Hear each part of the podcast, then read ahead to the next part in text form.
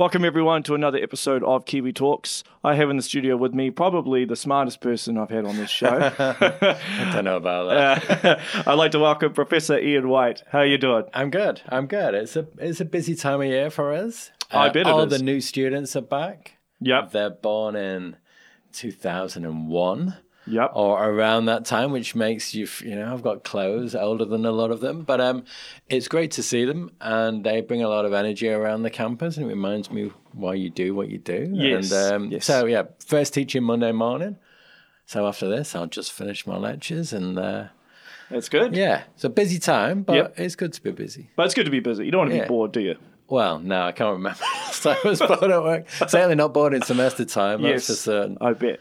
So, obviously, um, uh, the first thing I want to ask is what is environmental planning? Because I'm sure a lot of people don't know exactly what this is. It, it's a good place to start because a lot of people don't know, and um, even a lot of people who think they do probably don't because it, it differs quite a lot. Yeah. So basically, the broad idea is that we've got a lot of land, we've got a lot of resources, we've got minerals, we've got a lot of things we like in society, water, or things we value. Someone's going to make decisions over how we protect how we protect them, um, how we use it sustainably, and and so there's a bit of a land allocation, resource allocation aspect, but and that's at its most basic, but it's much more than that. So you've also got things around. Um, I mean, a good way to think about it is what would happen if we didn't have environmental planning, and it was just a free for all, and you could build where you want, you could do what you want, and what would the world look like? You know, imagine it would be pretty. Yeah. Is there any countries where that's the No. case? Okay. No. That's good. Yeah. But it, it shows that we need rules Yes. and we need regulations, but it's beyond that in order to actually work out things around fairness and Yeah. justice. So, um, if there's anything that, I mean, let, let's do a little exercise. What's your favorite bit of Hamilton? What's the, what's the place you like the most? Probably the Hamilton Gardens, really. Well, that was a planned decision quite a while ago to turn it from a refuse dump into a gardens. Yeah. They fought over that. So Yeah. someone fought who you don't know, have Yep. had no engagement with, for future generations to enjoy something, and they would never, you know, they would never have a voice otherwise. So a lot of what planning does is protect what's of value as well, and to give the things that make a city a place to live. So there's a big debate in Hamilton all the time, and less so now actually, but it has been over the last sort of before the last election about what is the purpose of the city? What should we provide? Is it bins and pipes and, and, and that kind of infrastructure thing? Or should we be doing a little bit more? So you've had various people on the show um, who are interested in the city and um, its economic development, its tourism, putting shows on. Yep. Should we get involved in that? And so there's the reach of planning differs in different places as well. So making a place a good place to live is part of it unofficially about what makes a good planner rather than someone just allocates land. So um, it's partly around fairness of resources and protection, but there's also um, an element where someone's got to make the decisions around connectivity. So the reasons we don't have a train is because of planning decisions other people have made. There's Yep. not enough people living in the right place who work in those areas. It's a bit of what I call um, sort of regional economic geography. Um, and so what planning can do is also influence where people live over 10, 20, 30, 40, 50 years in order to make stuff like that viable and connect regions and global triangles and oh sorry the, the golden triangle. Yes. So there's a whole lot of things it could do, but the government has got to allow it to do it. And in New Zealand we have a particularly poor planning system and I know. well, a uh, yeah, that- statement, that- but, that- well, uh, it's it's pretty obvious. I mean, if you go over to overseas to any city, you can see that we're a bit backwards here. Yeah, I think part of it is, I mean, say all the stuff that we have in New Zealand, you look at, um, say you're a line manager who was in charge of New Zealand, not Jacinda, just someone in, in, in charge and say, okay, look, we've got terrible water quality, we've got a housing crisis, we've got no train lines anywhere, Yeah. we've got third most obese uh, country in the world. We've got, I think, top five car ownership rates in the world. Um, what have you been doing? You know? and and so there's the indicators of our current environment are a you know a bit of indictment over what we saw planning in the past, but that is changing, and I'm really hopeful with some of the changes that have been made. Uh, and are being made over the, the next last few years and these few years that we're going to get actually some really good what I call spatial planning rather than sort of development control of you know thinking about buildings and so on. So when you say spatial planning, what do you mean exactly? Uh, well, that, this is probably another good question about what is planning. So um, when we get to, I mean, a lot of what planning is, people think it's about you know, building height or design or you know the kind of stuff you see going up around your neighborhood. Mm. But it's that's just a building, and that's building regulations, and that's maybe to stop it falling down or earthquake strengthening or to make sure you don't annoy your neighbors. But that's only a very, very sort of small part of it. What I'm really interested in is around a 20, 30, 40, 50 year vision of a region. So I think New Zealand is unbalanced. I think there's too much economic concentration in Auckland, and that, and now agree. and now you're starting to get some real disadvantages of living there. You've got major congestion. You've got really poor air quality. You know, it's, it's one of the most look to camera livable cities in the world, and it's not. You know, And Yeah, yeah. It's only because we collect the data in certain ways that that could ever happen. So this- how how do they collect the data in terms of that? Because I'm from Auckland, I moved down here, and I definitely don't rate it as what, is it number ten or something under Yeah, most it- livable cities or something like that. basically you've got to you've got to give the the data to those people who collect you know who do that kind of auditing basically it's city auditing so you give them data on certain things but there's certain things they don't collect and it's because it would disadvantage these large global cities Right.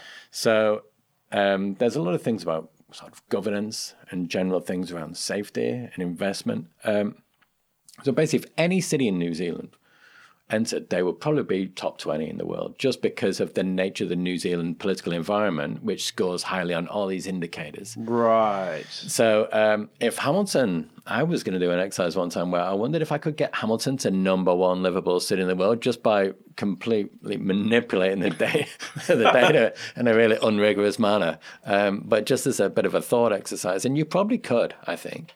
And in the way that if you had congestion and there was a new indicator, we would outscore um, both Wellington and Auckland straight away. And, and then you start to. So part of the critique of all these kind of things, it's almost like a global tourism for economic investment managers. So, uh, or global talent. So it's for your big KPMGs and, and your big uh, have corporate offices in each one who are competing. So these cities are competing for this what we call mobile capital. So they invest here. Why should we invest in Auckland other than Singapore? And so you're you're you know it's a bit PR-ish, it's a bit corporate branding, a bit city branding, in in order to create this idea of a livable place to attract mobile investment and mobile talent. So mm. that's one of its purposes. So, but you've got to play the game. You've got to collect the data, and you've got to invest in it in order to enter. And then you know, there's nothing to stop Hamilton doing that. I mean, it could do. It would be a really interesting exercise if we collected the data and said we're going to go in for it this year.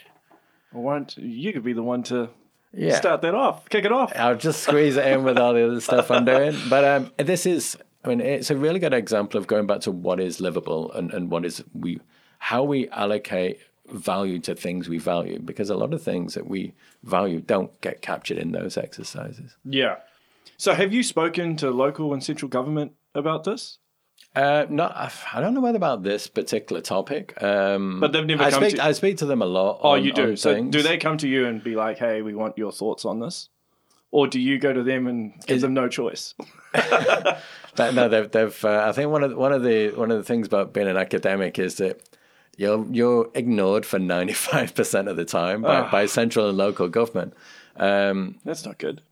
well, but they've got a lot of people who are having the time, and, and I think basically the key is collecting evidence. Evidence is really important, and, and that's one of the things that I do most of my time is do research. So on- how so how do you collect evidence? What's your method of of, of getting it? Well, it depends on the topic. Uh, this is actually what I'm teaching on Monday morning Okay. is research methods and, and how to how to conduct research. But what I generally do is the way it works as an academic is is that you bid for pots of money from government to do things. So the government would have these pots and they would say we invite bids on this. So Yeah. they're making assumptions over what they value Okay. and what they need evidence on, and also assumptions about what they don't. And so there, um, you see these, and then you might bid and put a case together about why they should give it to you. Mm. And that's what I spend a lot of my time actually doing. So this is what you know, probably the, the hidden stuff of academia. A lot of people wouldn't know is that. Yeah. So I I, think they would. i've just been working with um, NIWA, who are the Oh yes. um, basically the weather, climate, environment people um, to put together a bid. I think it's, it's fifteen and a half million dollars for a a national map of uh, flooding across New Zealand. We don't have one. It's all done in different ways by every local, local authority. Does it in different ways, and they spend their own money on it. So basically, this bid is to do one national map, to um, do it in a consistent way, do it in the same quality everywhere, in order so we know that decisions are, are made on the same quality nationwide. So okay. that probably took months to put that bid together. There's probably over 50 people involved. Um, wow. I'm leading uh, the bit which is about making it work. Yeah. So there's a lot of technical people who are doing the modeling and, and looking at best practice from particularly in Europe and the UK about how they've, because they've had more problems in flooding than us. So they've had more um, investment in supercomputers to manage and monitor rainfall and how it hits the urban environment, how it changes. And so they've got we've got a load of people who are putting together this new whiz bang computer, which I don't understand an awful lot about.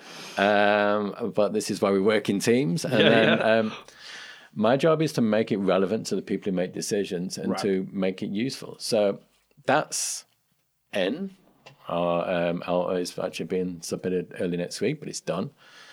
So if that happens, that will be five year, five years of my life uh, wow. leading part of this research team, and um, that's going to make this happen. And that probably accounts for about know, between twenty and thirty percent of my job.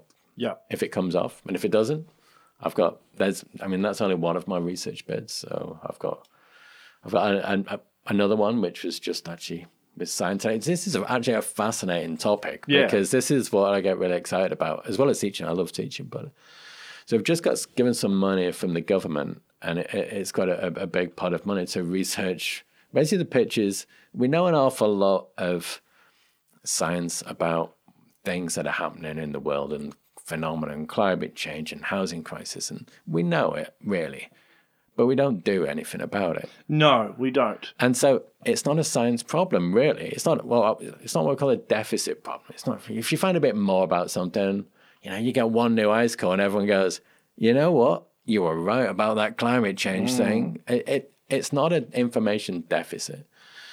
So we don't necessarily need to have more science on on some of these. That's not where the problem lies. The problem is is that the science isn't influencing what we do. And, and that means there's something quite interesting going on between science and politics. And, and the way that this form of knowledge is sort of butting up against other forms of knowledge or other forms of decisions. So, so I've got um, four years worth of grant money. This is a big grant to look at what we're calling difficult decisions. So basically, we're going to find the hardest decisions. So, and we're going to try and work out why we're not using the science to influence. I'll give you a couple of examples. Okay.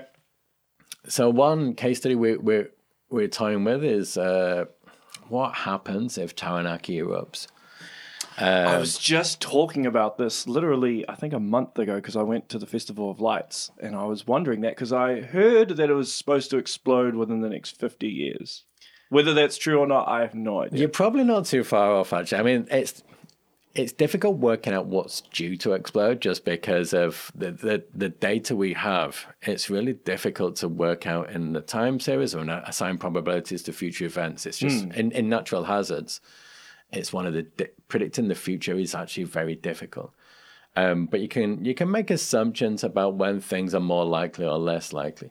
But Taranaki is coming up to be you know, it's like a, we're waiting for a bus. You know, it might yeah, it yeah. might come soon, it might come far away, but you're looking at the geology, and it'll happen at some point. In the same way that we know that New Zealand's earthquake prone and oh, of course. Wellington, Wellington, exactly, it, yeah. it's probably sometime this century. You'd imagine it would get a significant shake. It's had it's had a number of the last few years. Do you think it was a very stupid idea to build a city there? They didn't know. I mean, I mean, to be fair, they, they didn't know. Yeah, yes, that's uh, true. They didn't have the data we we have now. I mean, if you're forming a country now, you might make different decisions. But I mean, it, it's also it's not just it's there, but it's the concentration of our government, our decision making yeah, prowess, the way that we allocate resources and budgets. So there's probably a good example for devolution in the fact that to move some of our essential services and infrastructure away from areas at high risk. So I'm I know Hamilton is one of the lowest risk places in the country. Yeah, that's why Andrew King, when he was mayor, he wanted the capital to move here. But I don't know how it doesn't necessarily logistically possible. That is. I don't think you're ever going to move the capital to Yeah. but you can move parts of the government machinery out of uh, uh, these central locations, which is what they do in a lot of countries anyway for good Yeah. planning. So they do it. For, they've done it in parts of the UK, for example, because they realised that power was too much concentrated in London. The wealth was concentrated too much in London, and it was driving house prices because too many people wanted to live in one place. So they devolved arms of governments to the regions hmm. where house prices are lower. You can actually give people a better quality of life by, you know, if you move government departments to Hamilton, for example, you'd both stimulate the Hamilton economy. They could probably get a bigger house, and, and if they wanted to move, and, and so and it would rebalance the economy away from sort of these hot centers. It's actually a weird economy in New Zealand. So you've got Yeah. you've got Auckland, which is basically a third of the country, but it's more than that from economic terms. And it's like it's unusual internationally. So Dublin's probably the closest equivalent of, of you got a country like Ireland with Dublin, where there's a big concentration of wealth. Similar population too. Yeah, and a lot of that wealth, and and the the actual the the economy's got a similar um, sort of profile, but a lot of that wealth in in Ireland was in housing, and they had they had a big housing crash. And you're looking at what where our wealth is in New Zealand, and you know how we generate an additional capital, and part of it is in housing as an asset, as an investment. And that makes it vulnerable to global changes. So we've got the coronavirus going on now Yeah. already affecting the stock markets. Um, you know, capital is going to go away from stocks towards safer havens. Are pro- is property a safe haven? What happens if the property market goes down? Then it's going to flee elsewhere. And so there's all these long term issues around economic restructuring, which we should be thinking about in New Zealand, but we don't. Um, or we don't enough. I think we're starting to a little bit now, but anyway, yeah. So, uh, so I've got this project called Difficult Decisions. Going back to we're far away Yeah, yeah. completely. That's all right. That's all right. um, which is so the Taranaki is due to happen in broad terms. Yeah. At some point, we've actually got good data, very recent data, last year or two, about flow paths and what might happen and those kind of things. I'm not sure it's in the public domain yet, but one of the things we're interested in is that that should be.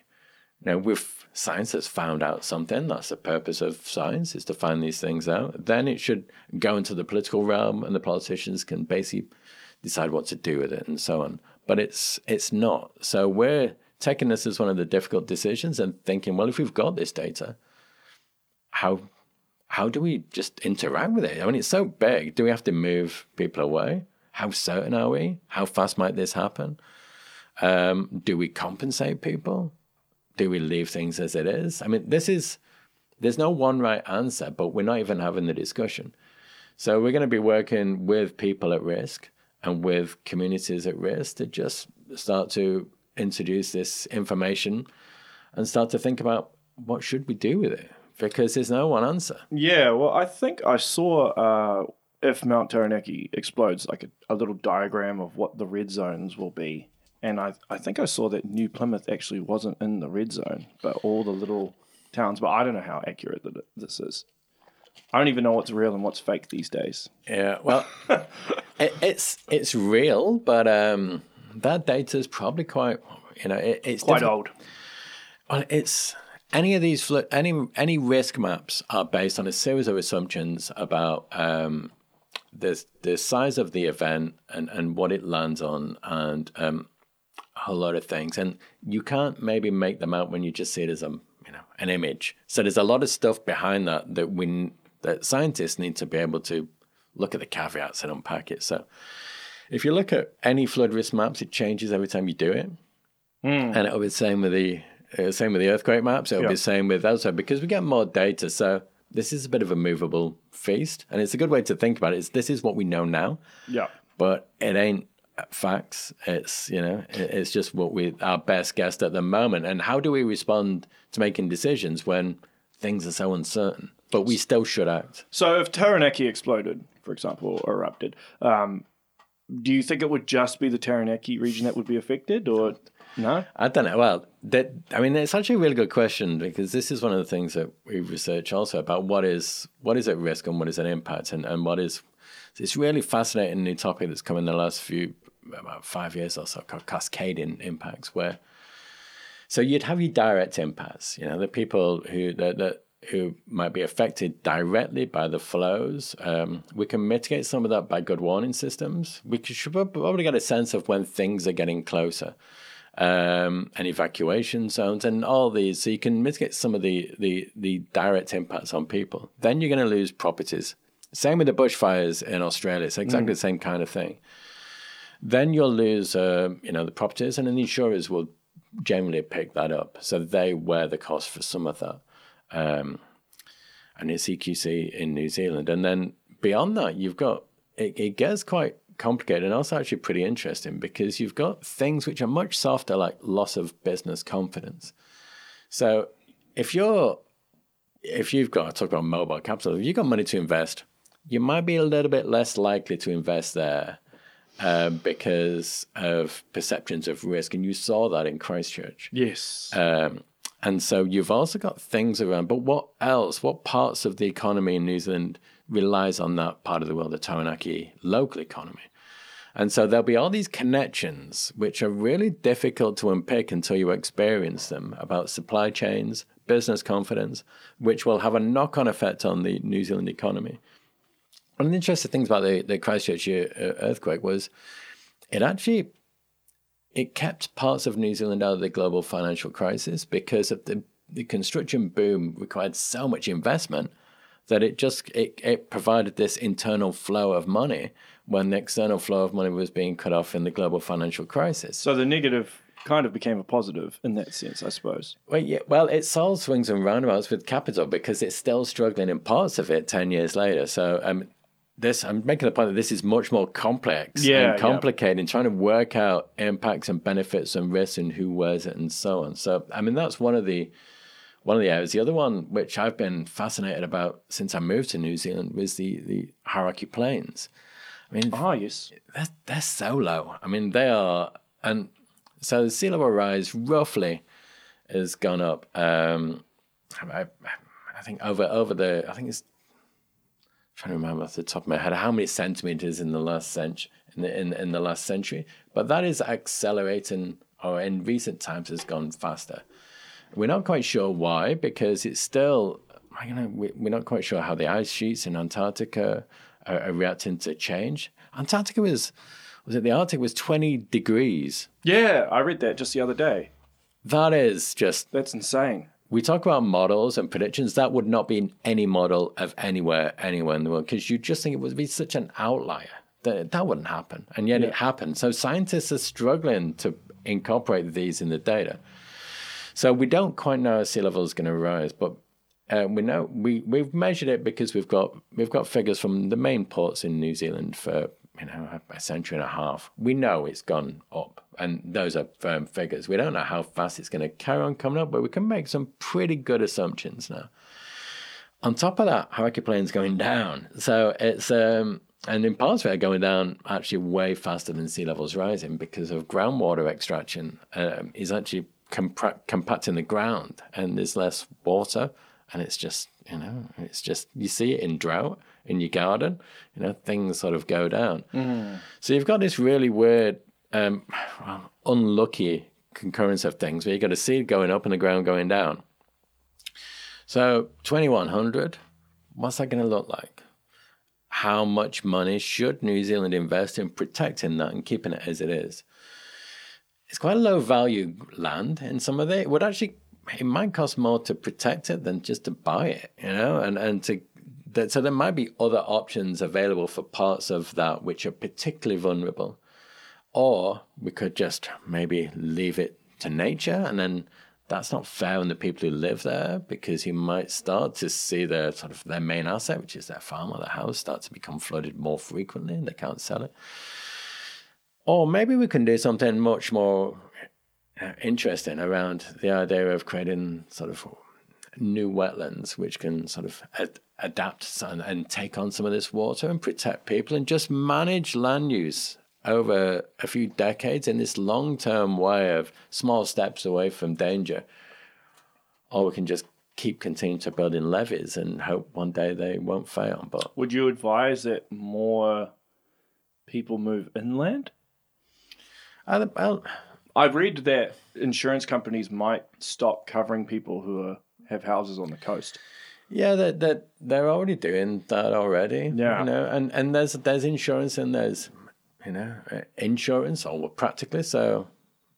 In parts of the world, you might have insurance, but you might have a you know, a major excess of twenty thousand pounds or something. Yeah. Is that really what insurance is all about? You know, it's not protecting you. So insurance is basically risk transfer. I give you money, and you take the risk, Yeah. and that's the deal. But it only works as long as it's a good deal for both sides. So basically, insurance is gambling, you know, and in, Yes. in the most simple ways. They're gambling that they're not going to get major events in any year, um, and that you know what they actually. And I, I, natural hazards and, and risks are one of my research areas. So it's actually quite an interesting topic insurance because they can they can at, in any one year, twelve month period, they can just say no, I'm not doing this next year, and it puts them in a really strong position with regard to these long term changes. Mor- banks, twenty five years maybe because of the mortgage holder. People might be living in these places all their lives, so a lot of the, the risk is worn by the people who live there rather than the insurer, because they just they just want risk is good. With no risk, they have no business. You know, and, and so what they want to do is price that risk. And that's what climate change makes it difficult is they don't quite know what figure they should attach with these days. And so more data helps them make a more informed decision about what that value should be. They charge that, you transfer the risk, and then we do it again every year. But it's a business model that is quite, you know, it's quite risky for the homeowners because the insurers can walk away. And, Yeah. and, and and they will because if it doesn't work out for them. So if I, I remember speaking to a global insurer when I worked in the UK who wouldn't insure parts of New Zealand. In fact, he wouldn't insure New Zealand At all. at all. It was too risky. Basically, you think about it from their point of view.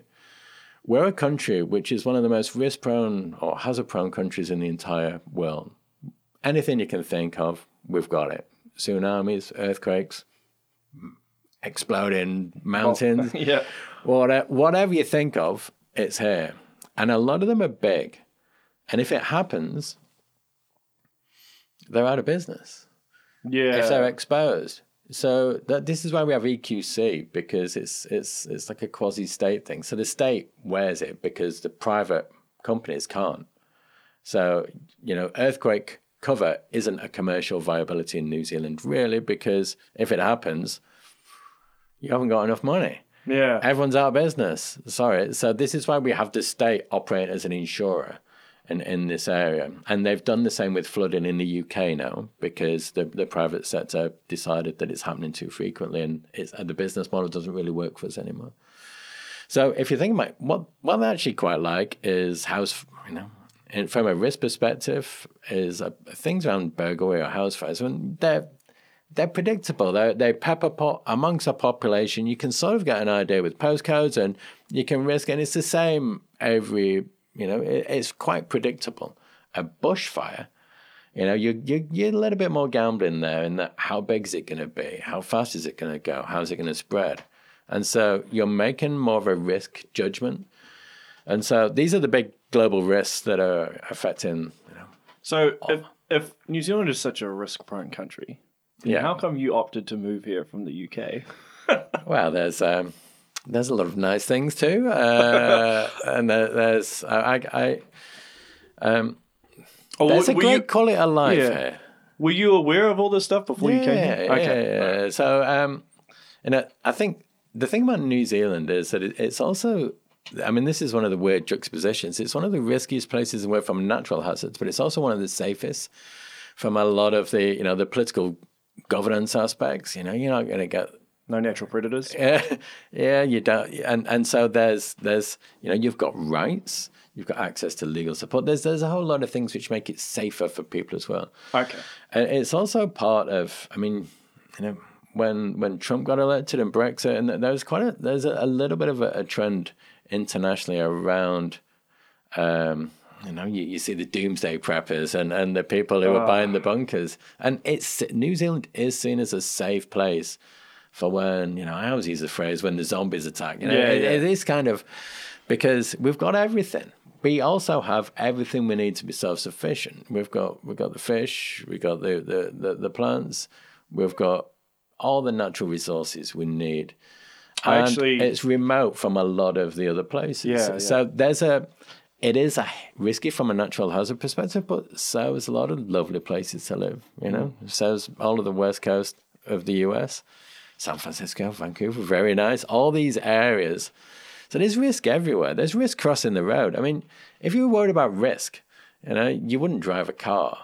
You know, uh, th- No. this is this is the kind of the perception of a future risk, and which can seem big when your day to day risk when you're used to it just doesn't. And and how do we make decisions on that is you know one of the things that I research. So perception of risk versus its actual statistic, kind of thing where we can make more informed decisions around what we know and what we don't know. Yeah. In regards to Auckland, Yeah. because Auckland is similar, I suppose, to London in terms of you've got a vast amount of the population situated in one Yeah. one area. But I find the difference with London is it has a good public transport system, whereas Auckland does not. Right, so if you if you don't live in London, you can still commute from outside the city into the city for work, where you can't really do that with Auckland. Well, you can, but you'll be spending a lot of time. Yeah. yeah. Do you think that's something that really needs to that I- would help with, I suppose, helping people move out of the city in terms of I think you're already seeing it, and in the fact that we've got, well, you've heard of the halo effect, which is Yes. uh, uh, where, where basically anywhere within a certain radius of Auckland is picking up a lot of economic growth and population growth through. No, through no real policies of our own, we haven't. Uh, this is unearned wealth. It's a little bit like a a minor lottery win. You know, we're we're we're getting this really great influx of people who um, you know, generally in the 20s and 30s um, in Hamilton. They're the people who have young families looking to, they've, they've maybe worked in Auckland a bit. They've decided that they can't afford to buy. They want to set up a family. They want to buy a house. They look for jobs. You know, there's some jobs where you get a massive Auckland benefit, you know, some of the creative industries or, or you know, media or elsewhere. But if you're working for the government, you know, there's there's very similar pay scales around the place. So you can actually, you know, do do things. Um, so if I moved to Auckland and got a job at Auckland University, my quality of life would go down, even if I got paid more. You know, and and, and Would you get paid more though? Do Yeah. is that how it works? Like, it- okay, so you would get paid more if you were working at like the University of Auckland. Yeah, but Yeah. I don't necessarily. I don't necessarily want to work at the University of Auckland because of the wider things that we're looking at, which is it works if you've got enough money to sort of live walking distance or cycling distance, and but if you're in one of these hour-long commutes every day, then at the moment I cycle to work. It's about Nice. fifteen minutes. I don't have to worry about rush hour. I can go in when I want and leave what I want. I don't have to worry about those kind of things. Um, Did you have to deal with that? a lot? Did you have to deal with that when you were in the UK? Yeah, a lot so, of commuting. So as I was an academic at the University of Manchester in the UK, um, and it was probably about an hour each way. Okay. And that was one of the reasons why I wanted to move somewhere else, and also why I chose to live where I do. Yeah. So making a- a decision that I wanted to be able to walk into the CBD. So I live in Claudelands. Oh, nice. Uh, I wanted to walk in the CBD and I wanted to cycle to work. And that was what was important to me. And, and that's made a really big you know, improvement to your quality of life than an hour in traffic each way. Yeah, I mean, you're just, you're, you're, you're, you're just a bit weary. You get a bit tired. And, I can and- totally relate. and so we, in Auckland. yeah, so it's the it's the Auckland thing is where you're we're starting to get the push effect of away from Auckland economically from from a quality of life perspective, and the fact that you don't see your future there as much. Um, and the people coming to Hamilton are really good. They're economic from an economic perspective. They invest, they buy houses, they, they work, they go to schools. They're, they're, they're really, you know, they bring a lot more value than it costs them to service them. So they're brilliant. It's uh, they're, we're growing, and we're growing in the, the most best possible way economically. Compare it to um, Tauranga.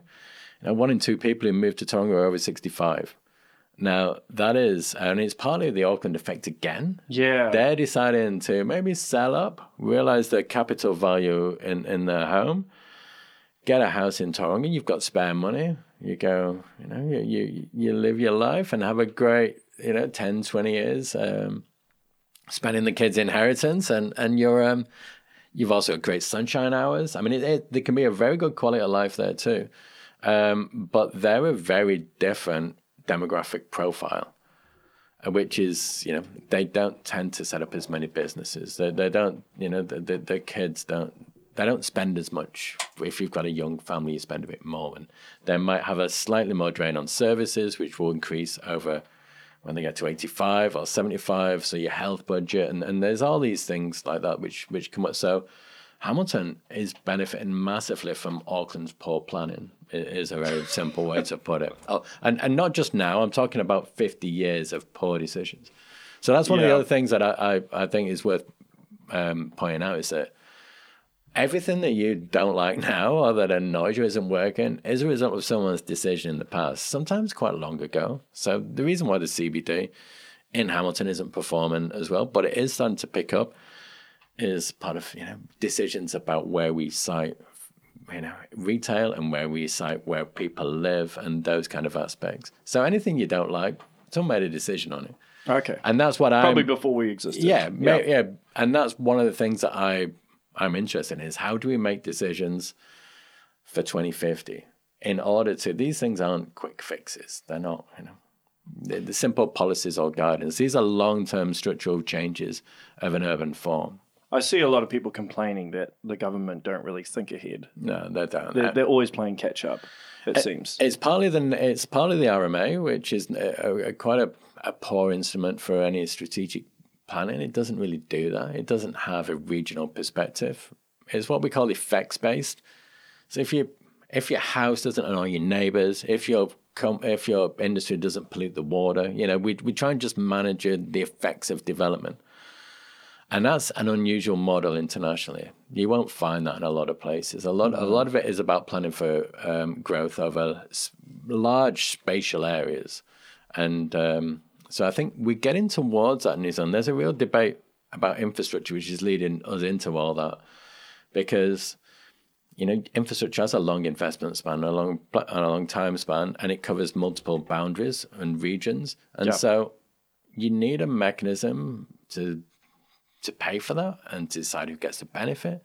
And we don't really do that so much. It's left to the local authorities to provide infrastructure to cater for growth, when a lot of people beyond the boundaries benefit and it's um, it's a really unusual model where the central government loads the debt on local government.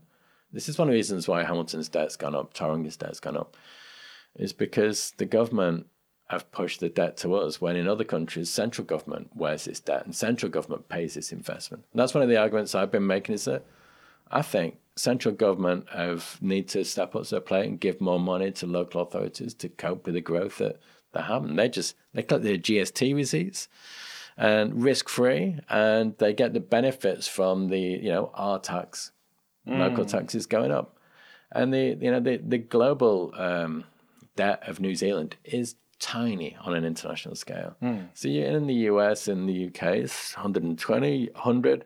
It might commonly be around 70, 80, 90% in Europe. I think we're about 17, 18, 19%, which is good. Yeah. And, and, it's a good thing, but sometimes you've got to invest. In the same way that you own a house um, and you, your roof needs fixing, we've got a housing crisis. We've got an inf- infrastructure crisis. We should be investing in these.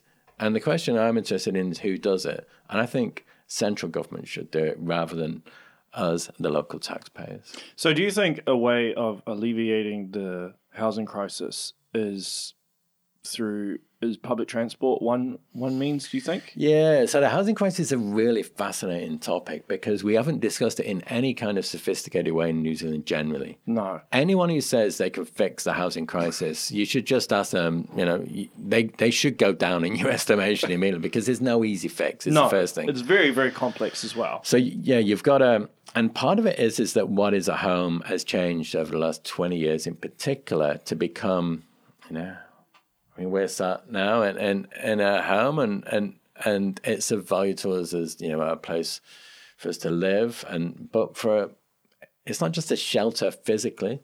Um, now it's become a shelter for financial assets, and it's a way that so New Zealand has some of the most unaffordable housing in the entire world. Yeah, I mean, top ten cities. We're up there with Hong Kong. Tauranga is up there with you know Hong Kong and Vancouver, and this is if that is not evidence of policy failure, I don't know what is. But it's not the policies of which have failed. It's actually not just planning. It's it's mostly around. Um, I mean, there is parts of undersupply, but that's not planning's fault either. Planning has never built a house. You know, actually, yeah. the houses are built by owners of private capital or the people who buy the land and do it themselves. So we don't have a state building sector, which is something that Labour are trying to change. But really, it's you know, one of the the problems is that how after the financial crisis and um, and the dot com bubbles in '97, and then you had the other financial crisis in 2008. Um, money fled a bit from stocks and shares towards other forms of investment, and so you had um, and, and and property became an asset class in of itself rather than a place to live. And so you see people buying properties and renting them out because the return was higher than you would get in the stock market. In very simple terms. And it makes sense. If you can earn more money from a house and stocks and you own capital and you want that capital to multiply, you you know that's what you do. So there's a lot of people who own multiple houses, not just in New Zealand, but all around. This is a global phenomenon. Yeah. Um, and so there's various ways you mediate that. And, and partly it is around sort of offshore money and investment, and, and partly it is around um, capital gains tax, which, you know, they, we had a discussion around it last year, and I was really hopeful that we would actually get something because I, I think it's you need to make it less attractive as an asset class in order to drive some of the flow of money into it, which is driving the escalation in price. Um, and it's not just about housing, it's the land value. So the land value has also gone up. It used to be about a third of the, basically, the way a house works, it used to be roughly a third would be the land, roughly a third the building of the house, and roughly a third would be profit to all the people who made it happen. Yeah, yeah. Which is fair enough.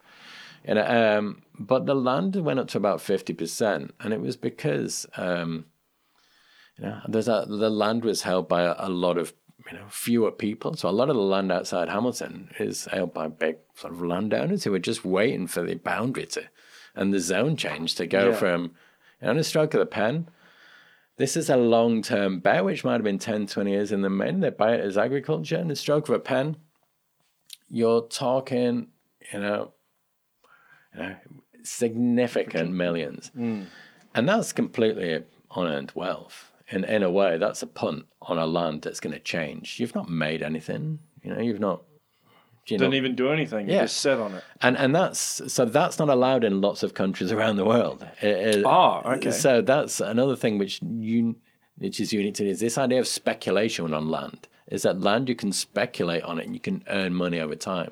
And you need to have enough money to wear that risk for 20 years. So it only it benefits the wealthy and not people like us. Unless I'm guessing you're not incredibly wealthy, you could. Be. I am not incredibly uh, wealthy. You could be Sorry. one of New Zealand's hidden. I'm honoured that you would even consider that I might be wealthy, but I am not. so part of the housing crisis, um, it's partly around the supply issue, and the supply issue is the way it works is that planners zone land, developers build on that, or they sell plots of land, and you build your home, and, and there you go. But there's no incentive on developers to build enough land that actually st- makes a profit go down. You know, mm. we've got a, we've got the people we, who are charged with addressing the housing crisis and building more homes have no incentives to build more homes. Know, if you if you build hundred homes, your profit is X. If you all of a sudden flood the market with a thousand homes, your profit's much lower than that. And the price you've paid for the land was probably too much. And so this is about structural readjustment of how a market allocates value to land. And you can't do it too quick either, because otherwise, no. So too the, much money. I think lost, the best so. we can do is stabilize, because there's a lot of people with assets that, um, you know, these are these are people's biggest financial asset they might ever own in their life is is is their home, yeah. and, and you don't want negative equity. So this is around, you know you know, probably the best thing from a social justice would be you would change the capital gains tax. So this would be less of an asset than it has in the past. You'd you'd actually the state would get involved more directly in building the homes because it, the private market it just it can't do the things we want it to do. Mm.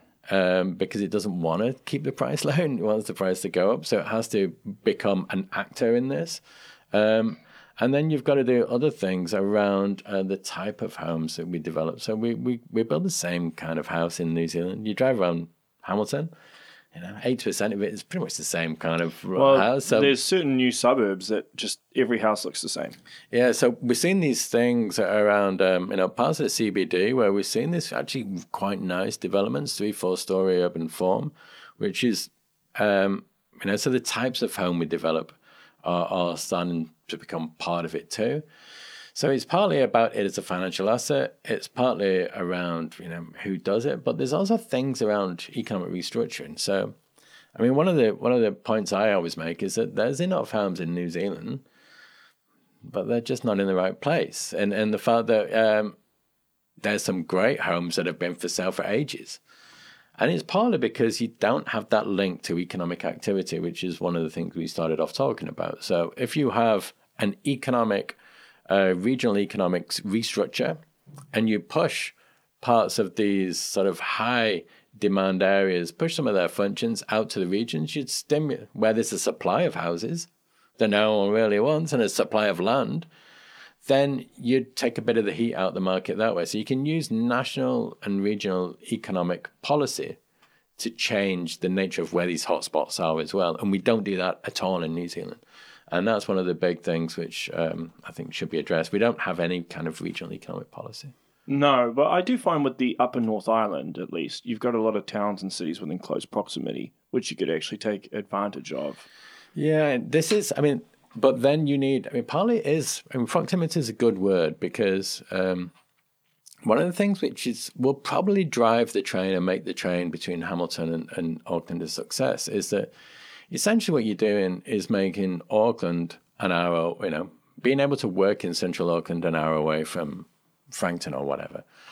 And so it might, I mean, the suburb of Auckland is the wrong kind of terminology, but really, um, you increase, you're increasing the land supply of um, for people who might want to work in Auckland. Mm. And so it's a really cheap investment from that way. You know, the average house is one point something million.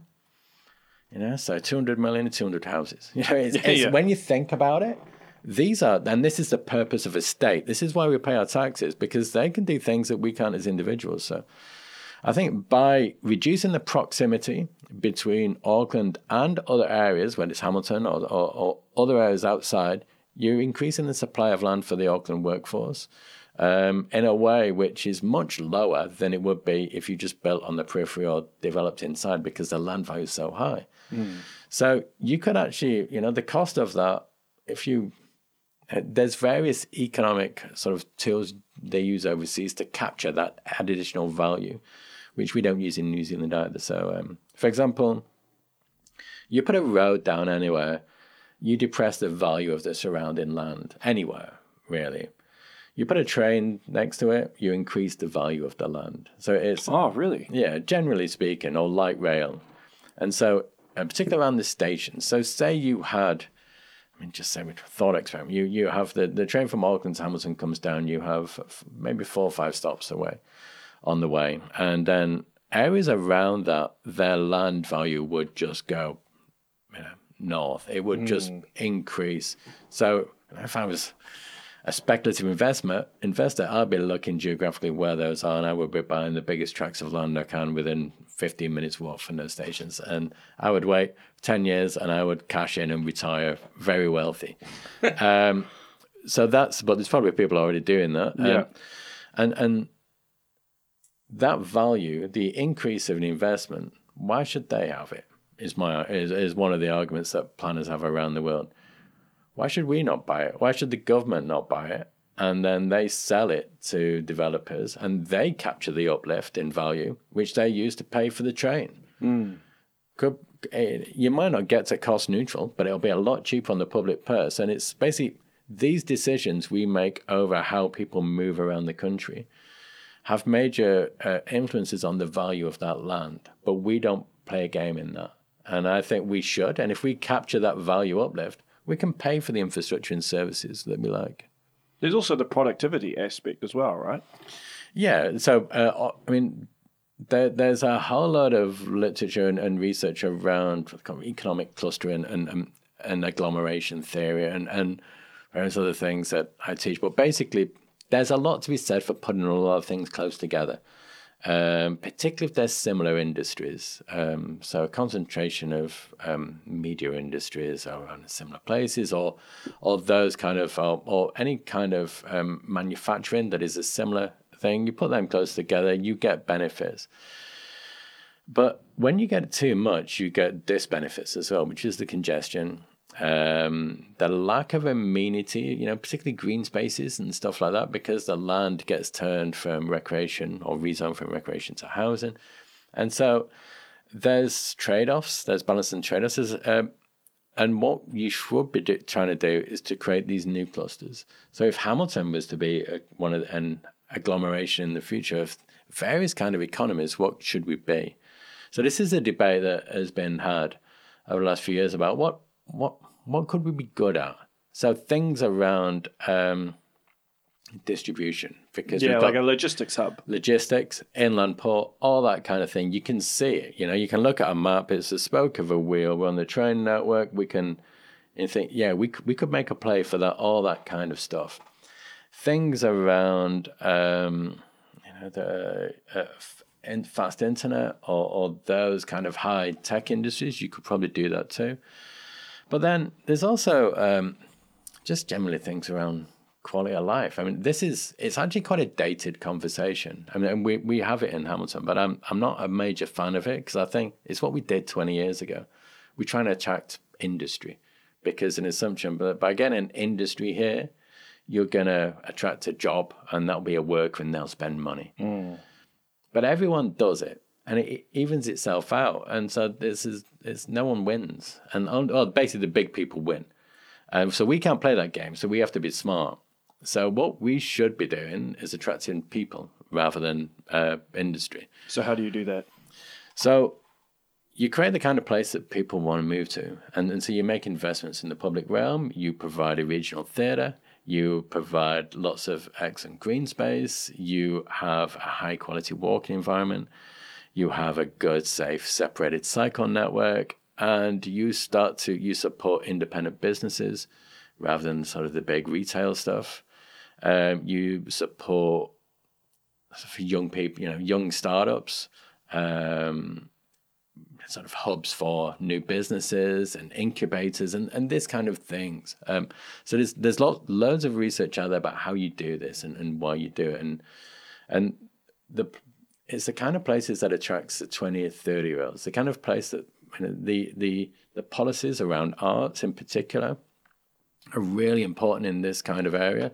So if you have a high quality arts, there's things to do that attracts people with money able to spend on doing those things.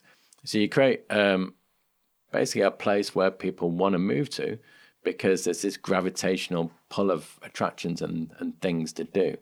So it basically means you change your public policy from trying to invest in manufacturing logistics hub to actually investing in your public realm, investing in cycle network, investing in quality green space and the arts, and you just make it a great place to live. And then all of a sudden, everyone, you know, people want to move here, and it just gains momentum, and you get the money back.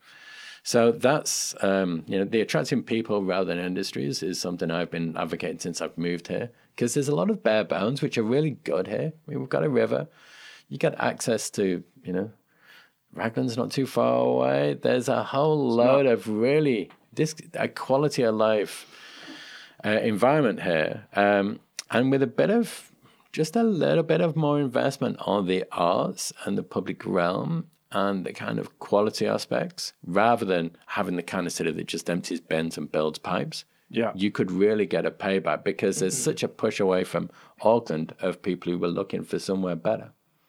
Because mm. it seems sometimes that there's this kind of fight or argument between Auckland and the rest of New Zealand. You know, a lot of the rest of New Zealand get frustrated because they feel all the investment is just put into Auckland. Yeah, they're just better at making an argument. I don't. I don't think we've. I, I mean, Hamilton's about ten percent of Auckland from an economic perspective. But if you start thinking about the Waikato, it's bigger, you know. And oh, I mean, it's not massive. bigger. I mean, yeah. it, it, it's closer. Yeah. And so we've never had a regional voice. I mean, and this is one of the, the other things I've been arguing for is that we should work collaboratively together as, you know, outside of the areas outside Auckland in a regional perspective. So Waipa, Waikato District Council, Hamilton. Do you think they should amalgamate? I don't know, but I don't know whether you need, amalgamation's a political tool in order to just try and concentrate decision making and make it smoother. But you can get a lot of the benefits of amalgamation by working more collaboratively without having that, because the downside is you lose the local voice. Um, I'm not sure about amalgamation. Um, I think, but but I am sure that we need to work together more more closely. And and if you do that, you could go. I mean, this is what Auckland have been really successful at. And it's not that they're more successful as is that we don't even play the game. So they go to central government and they say we need ten million dollars for X. We need we're going to build this um, this underground rail pipe, and we're gonna we're gonna do this, and and the government will look at the proposal and they'll go, yeah, maybe we'll we'll help you out a little bit on that, but we don't want to give them too much because we don't want to know the regions, but we'll we'll give you a bit of money, you know, and and that's so you share the, the, the financial risk. But we're not necessarily been going to government in any way comparable.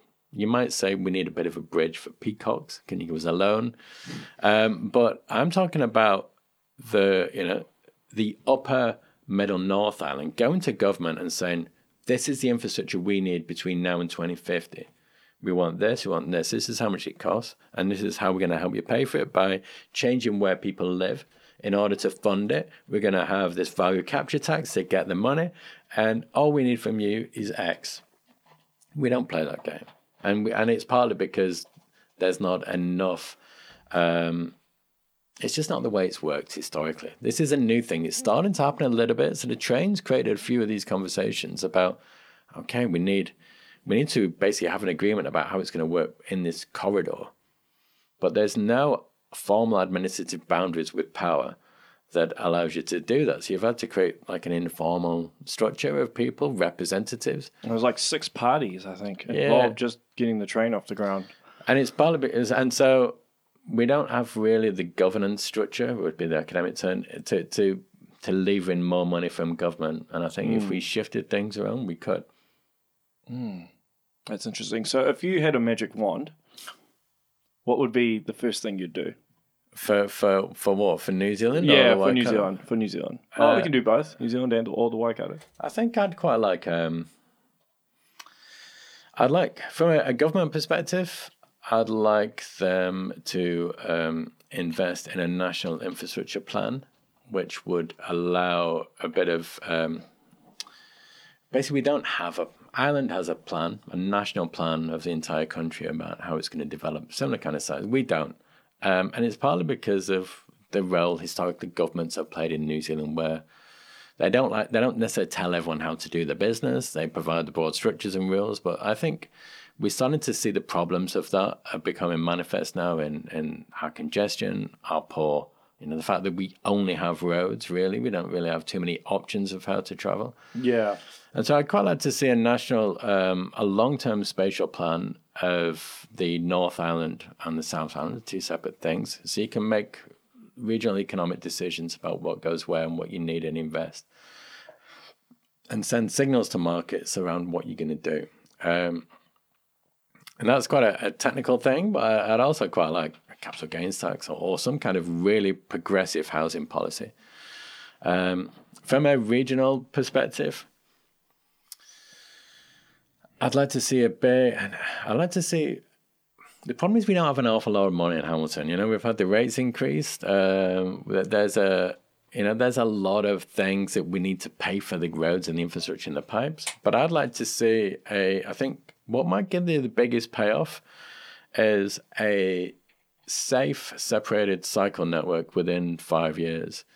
And just and just say we're going to wear it and it'll pay it all back because all the research all around the world says it's probably the biggest invest return on investment you can get is cycling.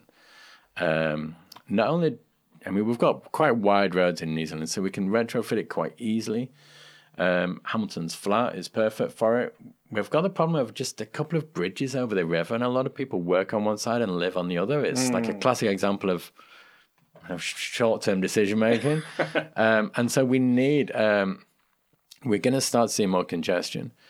Um, and all the research also says is that you've you've put this in, it actually creates a big local economic spend because people they don't drive out of the region. They, they cycle and they pick up bits and they do this and and and it's it also saves you money in your health but So um, it actually generates wealth for a local economy rather than a cost, which is any other form of transport investment is a cost. So it's um, but it's just a bit. It just seems a bit bold for Hamilton, you know, in, in the fact that we've got a, a shift in council. It could happen, but it's just not the way we do it. So one of the things I quite like is a vision, and I made this sort of case last year a few times. Is that what do we want this city to be? How do how what you know is it going to be the best place to live in New Zealand? And is that if that's what you're going to do, then you invest in the things that make it the best place to make anything. You change, you align your budget to deliver that rather than just say it. Mm. So at the moment, we've had our budget has just been the same roughly as it's been for the last decades, and there's a little bit of tweak here and there, but we really, I think, we need to decide what we want get the rules that deliver that, get the budget that delivers that, and do it. And and that's quite a different way of doing things. So I'd quite like to see more investment in the arts, the public realm, um, and li- and things that make Hamilton a good place to live, because I think you'll get a, a major return. Mm. If if they came to you and asked you to write a plan, would you be open to doing it? I th- oh, to be fair, I've spoken to. You know, Have you spoken to Paula? Yeah, I've spoken to Paula around that and and a number of occasions, not necessarily this exact conversation, yeah, but, yeah, yeah, and, and and she's she's probably sympathetic to this point of view. Oh, I've had her on, yeah, um, and so. and I think some of the other councillors are too. But I mean, one of the things I, I talk about in decision making is that this is a risky decision. You know that there's um, we still talk about the V8s in Hamilton, which I didn't even know what it was when I moved here. I looked it up and I found out and and we still see it cited sometimes in the, the local political chamber in the press. Remember the V8s. You know, it's, it's this warning sign to get back in your box and stop thinking about these things and, and just, you know, just concentrate on emptying the bins and, and, and not taking any risks. So it is a, it is a, it's a it's a political risk in doing it, and the political safety is always on business as usual because yeah. that's you know and, and on and so I think we need to recognize that while there might be political sympathies in this kind of in this kind of arena, is that we need to make it safer for the politicians to make the decisions, and that's partly us as voters, and it's partly us as providing evidence of the the impacts and the benefits that you'll get, and just making that. So if we come to the point where it did go through council, there's evidence, there's research, there's a plan, there's the public are on board, and and then that's how democracy functions. So a lot of people don't vote, though. That's the other problem. Yeah, and, and it is a problem in New Zealand, and I'm not quite sure how you arrest it. But do you I tell your students to vote? I do, and they don't. but and that's why you've got unaffordable houses, you know. Um, so yeah, so I, you try and get them involved, but I think the other side of the coin is you've got to give them something to vote for, and I don't think we've done this very well. So we had Louise Hutt ran for mayor last time. That was a real breath of fresh air. Hmm. I mean, she didn't get in, but she actually moved the dial and she changed things to actually become. So climate change wasn't something that people, others were scared to talk about. So she opened that up. And others were us on their position. Hmm. And these sort of more environmental and green issues came around with, with Sarah Thomson as well. And so, um, you know, th- there are all these sort of there's a lot of sympathy for these kind of aspects, but we've got to, you know, you, you need a visionary mayor who's going to drive it because this is, you got to stick your neck out a bit to do this kind of thing. And um, you've got to carry people with you and say, this is, this is my vision. Um, this is why. Are you going to back me? Because mm. there's a lot of local politics is around, you know, it's the, you know, it's the identity politics of either attacking another candidate or I'm not interested in any of that a long term plan, which you might not even be around to see it realized. You'll yeah. probably be voted out by then. But the things that we started off this conversation, the things you enjoy, you know, the, the Hamilton Gardens, they fought over that, and that took a vision. What's our vision now? What what should we be doing? So I'm trying to bring more vision back. I don't necessarily mind what it is, but I, I like the, the, the ambition and the thinking, and it just opens up this world of possibilities that's much beyond the sort of day to day stuff around sort of bends or, or um, you know, this stuff that we talk about a lot in the paper about people complaining about stuff because it's normally a reaction against some kind of you know, short term policy. But really, we don't have enough long term strategic conversations, I don't think. Would you ever run from no. there? No. Not interested in getting into politics at all. You'd probably be very good.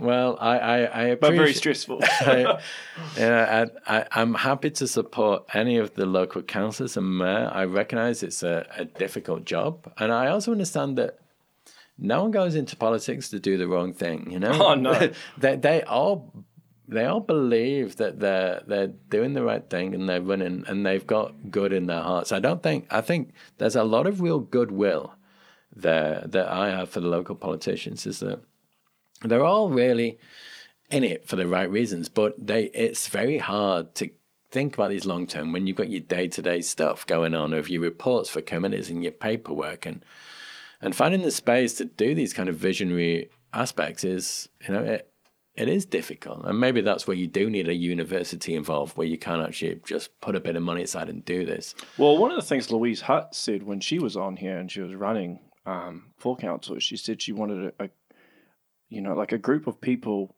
to help with these decisions. Yeah. Um, just ref- to refer to them, right? Because a councillor can't know everything, a mayor doesn't know everything. They have to work in conjunction with a lot of people anyway, and they're not experts in the subject.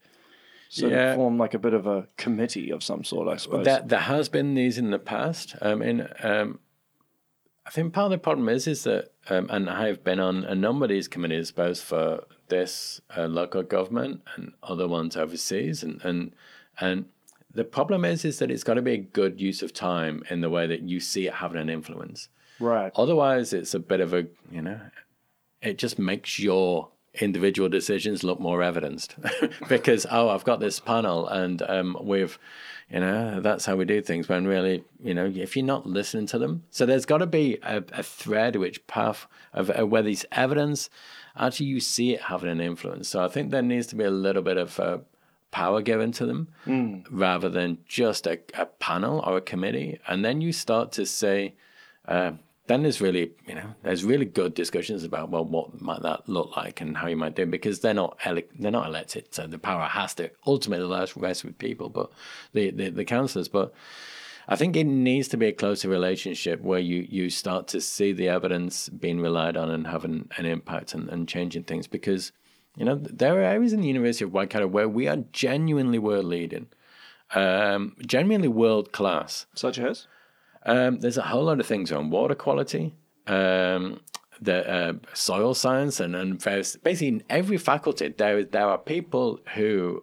um, are genuinely world class and are renowned as world class. We don't necessarily blow their trumpets enough in, in Waikato, but internationally they are renowned. So Bruce Clarkson, for example, you know, oh, yes. uh, who, who, uh, you know, he's an internationally renowned, you know, he's round the corner and he's fighting the council to do something where other you know, cities around the world are paying him for his advice, you know, and, and, and so there's there needs to be pathways for this science to influence, and that will probably be a good thing to work on. I know, I know it was discussed at various times for the election about the restoration of panels or, or advisory boards or whatever you call them, and I, I think that would be a good first step. I know there's been discussion about one on climate change uh, because it is so um, science and evidence led. You need to know about projections and impacts on what you know and what you don't know. And then you need some information over what's been done in other cities around the world and what's viable and what might the cost of these things be. And then it feeds through. But you can't expect a local councillor who to be, you know, an expert in multiple areas. It's just not viable. So it's not possible. Yeah, and, and so this is where the the ways that they operate and the ways they take um, sort of guidance off people become really important. And it's quite nice that it's transparent as well in that way. Mm. So they they get advice and guidance every day. You know, probably someone will tap them on the shoulder on the way to the car, but you know, this is this is more evidence and, and research guidance from people who are knowledge experts on stuff. Um, and it doesn't mean that it's going to happen because scientists maybe not know the best anyway. You know, they're they're not trained in politics either, and and so this no. is this is a relationship which we could make stronger. Do you worry though with the area area or era, I suppose, of fake news? Like, how do you combat that stuff? Because I'm sure you would see stuff online yeah, yeah. And, and be concerned. I had a bit of a discussion with a guy who um, who believes that, I mean, whether it's true or not, I have no idea. But he said that the UN are primarily funding scientists who believe in climate change as opposed to scientists who do not, and therefore, the, it's become this big conspiracy that's not actually real. Now, the UN don't really fund climate. I mean, it is, and I take it it's not just this. It's um, but I'm using this as an example, yeah, obviously, of some of the stuff that yeah can, we can live in, put out there. We live in post truth, post facts. Um, you know, it, it's just part of our everyday uh, world now. You know, we have Facebook, which is the largest you know, probably the largest disinformation platform in history. Yes. Yeah. And which is allowed to run unregulated. which is, I think, in ten years' time, we'll look back on that and think, no wonder we had the kind of um, you know politics we had, or the decisions we had, or why we didn't act on climate change because. You know, they're taking all the global media spend that used to go to people like the Waikato Times. All the advertising is now going to them yeah. And so we're at the same time we've seen the the depression of local economies and local investigative reporting and national reporters because they don't have the funds to invest in this because Facebook has you know have, have got all the advertising money. And so we're allowing this to happen unregulated. And it's really difficult to know what is what is rigorous. Know, and there's a lot of stuff where there, there aren't facts on this. You know, how does information become a fact? It's a, you know, it, it's about the gradual sort of weight of evidence that gathers over time, and it's something that's quite new. You know, it's quite difficult to be certain about it. And I mean, I have to check things about six, seven different times just to yeah. make sure that they're real. And even then, I'm still doubting myself. I'm like, is this real? Is it not? yeah, know. there's an entire and there's. I think it's beyond. It's, there's a new research area which is quite interesting called agnotology, which is about the deliberate production of ignorance. so, I, so you you've got this whole um, machinery of uh, industries which benefit from how thing the way things are at the moment. You know, industries, particularly around you know you've seen tobacco in the past, and and you've seen other things around raising questioning the veracity of science and raising doubt that we don't know enough. We shouldn't really act yet. There's entire um, PR companies which are designed to do this around the world. Um, this is all really well documented, and and it's fueled this new research area called agnotology, agnotology, which is fascinating, which is about ignorance as being something which is deliberately produced. So ignorance isn't the absence of knowledge; it's something which is manufactured by actually creating disinformation and and providing alternative facts and alternative truths from these institutes which are funded by dark money, which isn't transparent, and and you, but you know that they're you know, they wouldn't operate in a commercial climate. They're, they're, they're providing the service and the needs of some partner which is opaque. Um, and a lot of it isn't, a, you know, it just isn't transparent. And it's the world we live in at the moment. It basically means that to navigate these waters as a, a citizen is pretty tricky. You know, as an academic, it's quite tricky too. I mm. mean, there's an awful lot of research out there, and it's difficult to keep on top of it. Um, but it, it, it goes back to that, well, maybe this is about closing the links between you know scientists and the universities and decision makers in order to try and navigate this sort of post-truth era where there is a lot of alternative facts. Because that's one of the things i'm teaching on monday is what is rigorous what is reliable how do we know? I mean there's certain ways you can work it out. But um, this is a skill which is probably going to rise in importance. Mm. do you get ever do you ever get students that question you question your information. Oh yeah, and that's the and, that's the beauty of I it. don't mind it at all. You know, this yeah, is yeah. the the the beauty of working in a university is that you can have these free and frank discussions, and um, you know, there's a lot of things that I don't know either, and Yeah, and and it's uh, you need to sometimes explore these together and work out what you do know and what you don't, and and what is a fact and what is from ideology about how you'd like the world to be. Yeah. And and I mean, you know, if you type in why climate change is made up by the UN into Google, you would get a hit straight away, and you go, "Aha, I am right." yeah, yeah. you know, it's just you know. So there's a real. I use the phrase um, with data rich, information poor. We've never had as much data as we've had now. You know, in our entire lives, and it's going up year on year massively. The amount of data that decision makers have got from smartphones or geolocations or, or, or live traffic cams or whatever, there's data everywhere, and it's all over the internet. It's produced at all times. And but what does it mean? And that's what I mean data rich information poor. I think a, a real key skill of your future employee um, will be, be able to turn data into information, to tell you what it means and how reliable it is and what we can infer from it and what's what's just noise and what's actually a signal. Well, I might wrap up there. Okay. That was amazing. Thanks for coming through. It took you a while to get here. I know, But, uh, was, but uh, I know you're busy, so it's okay. Yeah, well, there's all these things going on in the background, which we actually had a nice segue into all natural hazards and risk and housing and economic generation, which are my research Yeah, yeah. topics. We could probably talk about this for hours, to be Yeah. perfectly fair. Well, uh, thanks for the invite, and That's all right. And so, um, obviously, you work at the University of Waikato. You obviously do the odd lecture here and there outside of uni time. Yeah, yeah. Yeah, I, so- I quite like. Um, I think it's important that academics um, speak directly to the public. Yeah. I think it's part of our, you know, the reasons why we're we're funded and we should do. So I feel that as a bit of a responsibility as part of my job is to is to try and do public events or public lectures or you know the odd newspaper column or something. Um, because I just think you know it's a really good way to communicate directly with people and de-risk that decision making which we we talked about earlier. Yeah. So if anyone wants to uh, go to any of his lectures um, outside of uni time, just just stay what stay connected to Facebook. Uh, What's the best way of them finding out? Uh, there's actually it's a really good question at the moment because there's there's one coming up which is massive. Um, it's a really big event for the university in the region, which is um, March the 27th. Okay. We've got Professor Michael Mann coming to speak at Ah, Waikato. yes, yes. I Probably the most high profile scientist in the world. Maybe the well, definitely the most high profile climate change scientist in the world. Yeah. He's you know, testified to the U.S. Congress. He's very active, and um, he's given a public lecture at the University of Waikato on March the twenty seventh. If you just What time? Uh, it's six thirty. 6:30 p.m.. It's free entry, but you've got to register because there's a limited amount of tickets.